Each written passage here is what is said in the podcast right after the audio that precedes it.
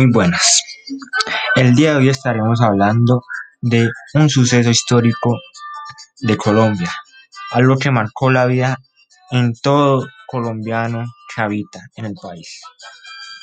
El día de hoy tocaremos el llamado Bogotazo. ¿Qué fue?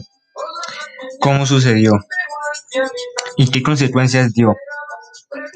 Así que bienvenidos a este episodio. ¿Qué pasó ese 9 de abril de 1948? Jorge Eliezer Gaitán en las calles de Bogotá se dirigía a la gente, estaba en campaña política. Se dice que era un señor de aspecto indígena, bastante oscuro, que lo, de piel bastante oscura, que lo hacía ver humilde, que le gustaba hablar con la gente, porque sabe que ese día no había policía cerca. Pero en, en un momento, el señor Juan Rua, Sierra, con tres disparos contundentes, le quita la vida a Reitán. En ese momento fue el inicio de la violencia en este país. La gente se volvió loca. Y lo único que hizo fue acabar con todo. No solo en Bogotá, sino en el país. Acabar con todo. ¿Por qué? No se sabe. Fue muy duro lo que sucedió. Tan duro que hasta la policía y el ejército tuvo que estar interviniendo. Bueno, hubiera sido obvio. Pero interviniendo de una forma no muy justa, dirían algunos. Ya que literalmente le disparaban a todo lo que se moviera. Desde ese momento, como dije ahorita, empezó la violencia en este país.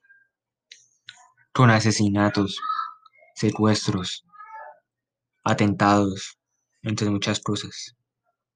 Una época difícil. Pero que gracias a Dios ya, ya se solucionó. Volviendo al tema.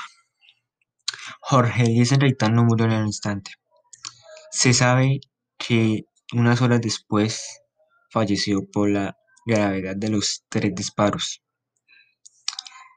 Se sabe que Juan Rua, Rua Sierra trató de ocultarse en una farmacia, pero que después fue linchado por la multitud hasta acabar con su vida.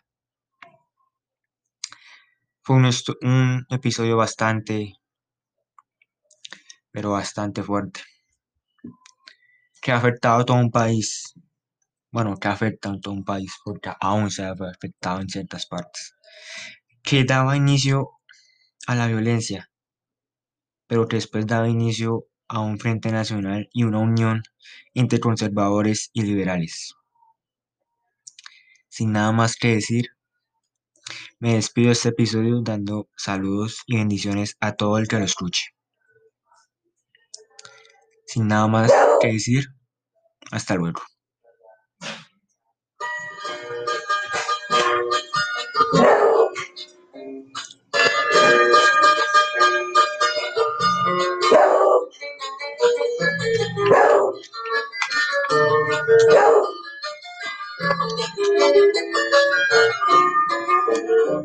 No entiendo tu silencio, no lo entiendo.